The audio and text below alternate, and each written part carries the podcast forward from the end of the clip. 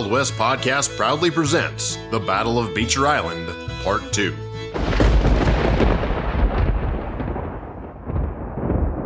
I reached over, grabbed the whiskey bottle, and poured the remaining liquor into Jack's glass. The sight of the whiskey had calmed Jack. He took the glass in his hand and drank rapidly, his head thrown back, and his Adam's apple running like a small animal beneath the gray fur of his throat. When he finished the drink, he hunched himself back in his chair and spoke to his tale. For the next hour or so, matters in our immediate vicinity were comparatively quiescent, said Jack. The enemy constantly kept up a steady fire against us, but only returned by the scouts when they saw an opportunity to use their cartridges effectively. The Indians at length began to perceive this for as it was, they were playing a losing game. Our men were now better protected than the Indians were. The consequence was that many a badly wounded brave fell to the rear, while very few of our people were being hurt. At this juncture, the last of our horses went down. I then heard one of the Indians shout out in English, There goes the last damned horse, anyhow. Jack paused, took a moment for a shot of whiskey, and continued. It was then that the second charge began to form in the lower valley. Their chief, Roman Nose, would lead this charge. From a distance, I noticed Roman Nose getting ready for the attack.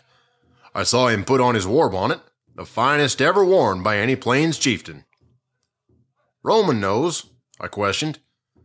Is that because he had a hooked nose? I asked. Yes, Jack replied.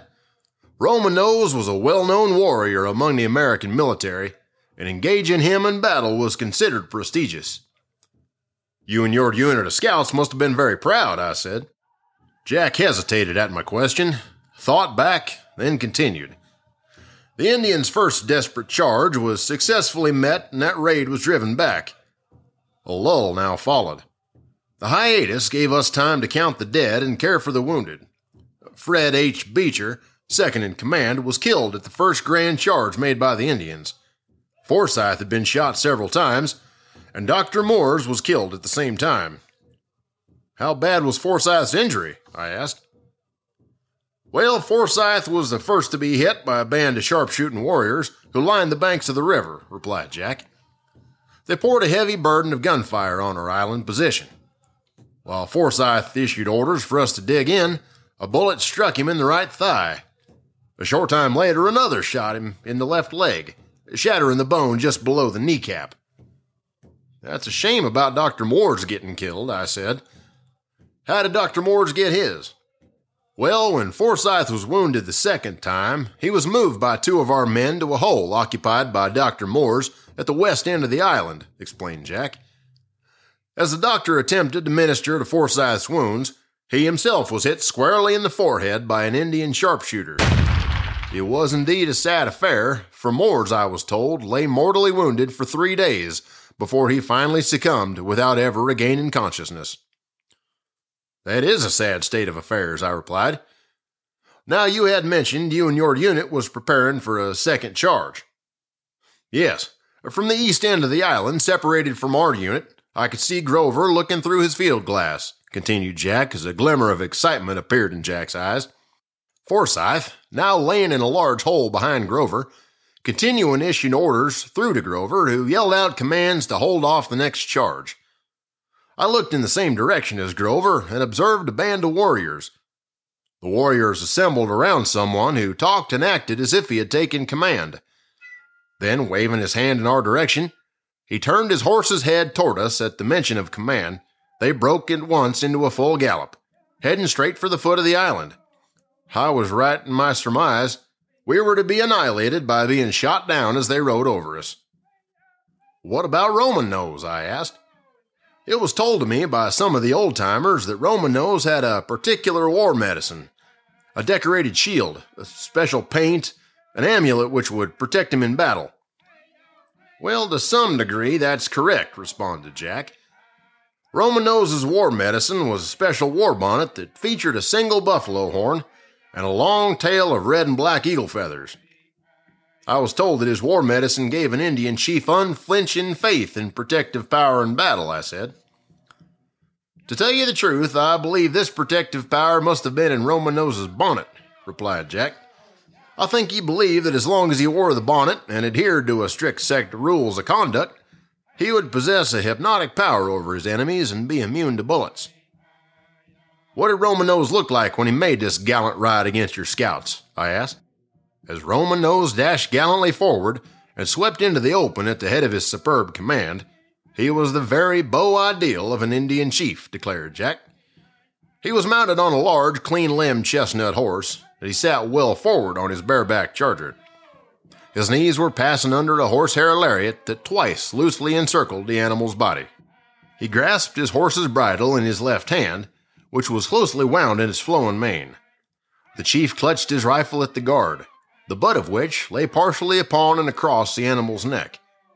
At the same time, the barrel of the gun, crossing diagonally in front of his body, rested slightly against the hollow of his left arm, leaving his right hand free to direct the course of his men.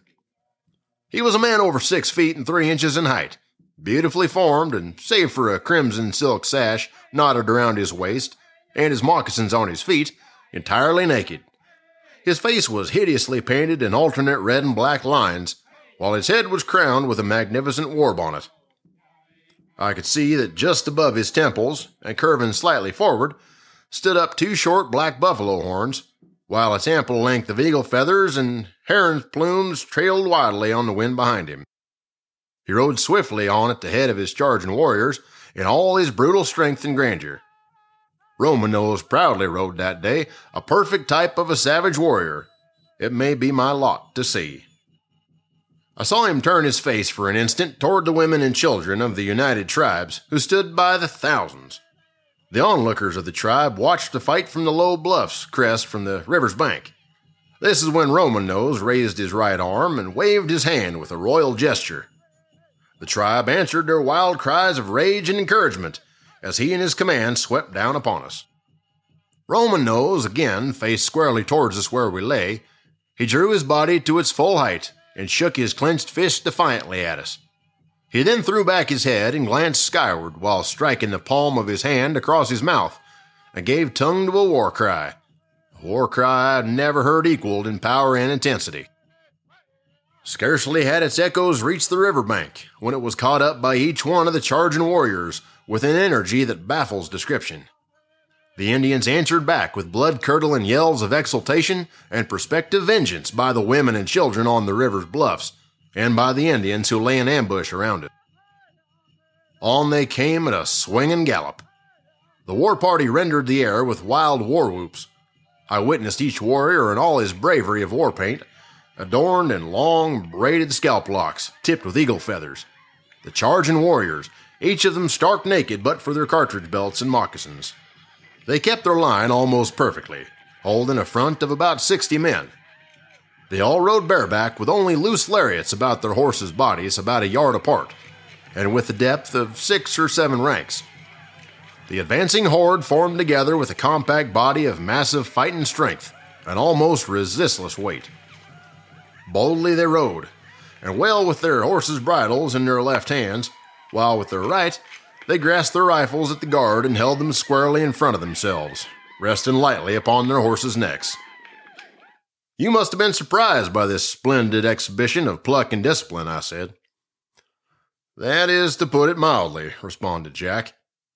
To put it further, for an instant or two I was fairly lost in admiration of this glorious charge. The lapse of time was soon interrupted by Grover, who yelled at me to pay attention. Grover ordered Peter Trudell, Chauncey Whitney, and I to go to the east end of the embankment. The five of us were caught running low among the cottonwoods when Roman Nose charged up the embankment, arriving before we did.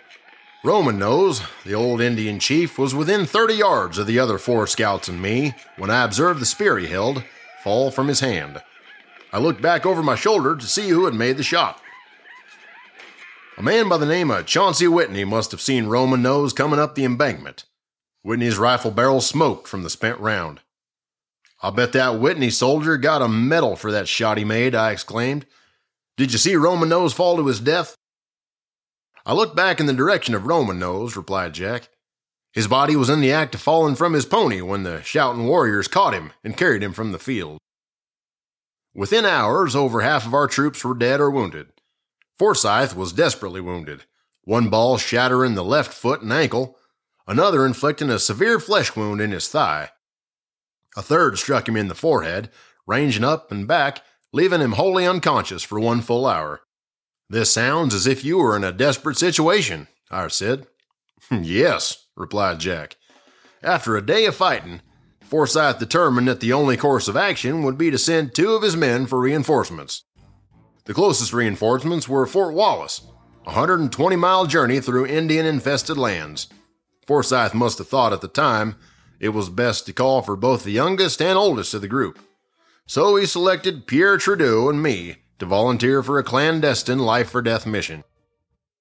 We made a good pair. I spoke Sioux as well as Comanche and Spanish, while Trudeau understood Cheyenne, allowing at least one of us to converse with any likely challengers. We departed a little after midnight on September 18th, walking backward in our stocking feet. You must have been trying to fool the Indians, I said. That's right, responded Jack. We wanted to make the Indians believe that moccasins made our tracks. Trudeau and I were forced to make our way through the hostile territory under cover of darkness, laying low throughout the daylight hours. Once we had to quickly conceal ourselves from the view of approaching warriors by crawling inside a buffalo carcass.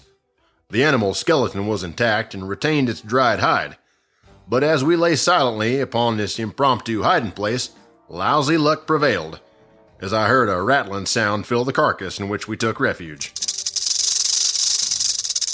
My eyes fell to the rattlesnake, and my surroundings vanished from my mind. At that moment, there was no past or future. Every capacity of my brain was focused on the reptile before me. The snake's steel green eyes took in my form, selecting possible places to bite. The rattler slithered up within inches of our faces. That's when I dispatched the serpent by shooting a well aimed stream of tobacco juice directly into the snake's head. That was an extraordinary feat straight out of the pages of a dime novel, I said. What happened after you escaped near death with that rattler? After the Indians had passed by, the trouble continued. Under duress from the double encounter with death, my partner Trudeau apparently lost control of his senses, commencing to sing and discharge his rifle before I was able to calm him down. What do you mean Trudeau lost control of his senses? I asked. Did that rattler give him such a scare it caused bad medicine to overtake his mind? I'm not sure, replied Jack. Maybe it was the entire experience that caused him to go stir crazy. All I remember is that it come on like a thunderbolt cracking the sky.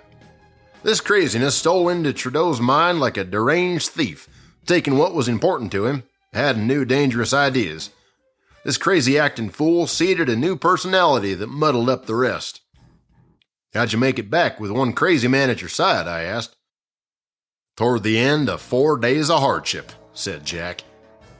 Trudeau and I reached the Denver stage route and encountered a Mexican in a two horse buggy. We asked him to drive us to Wallace. When the Mexican refused, we pointed our Spencers at his head. By sundown the same day, we reached the fort. The rescue of Forsyth's men in what became known as the Battle of Beecher Island made my name well known across the plains. It was well into the night when Stilwell finished his story. The saloon now alive with roughs and loud with drunkenness. That did not seem to bother the sleeping man next to me as his snores rumbled the rafters above me. I nodded a good evening to my new friend Jack.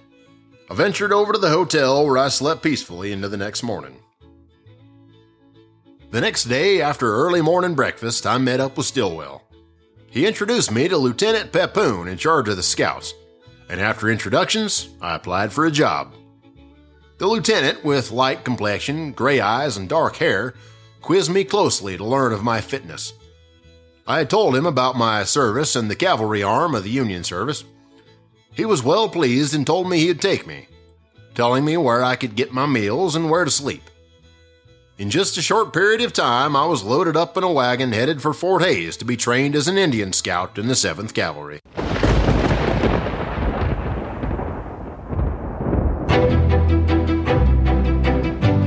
Trails, Forts, Treaties, and Indian Wars offers quintessential depictions of the early Kansas trails from historical accounts and individual experiences.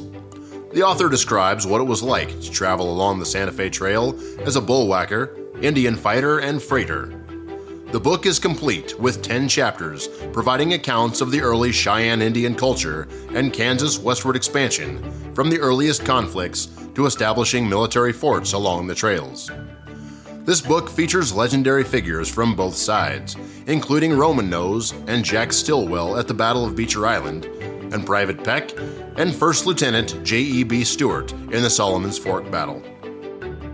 The essays and short stories are formatted in chronological history, originating in 1857 and ending in 1868, covering the inception of the Central Plains Indian Wars during the Kansas expansion.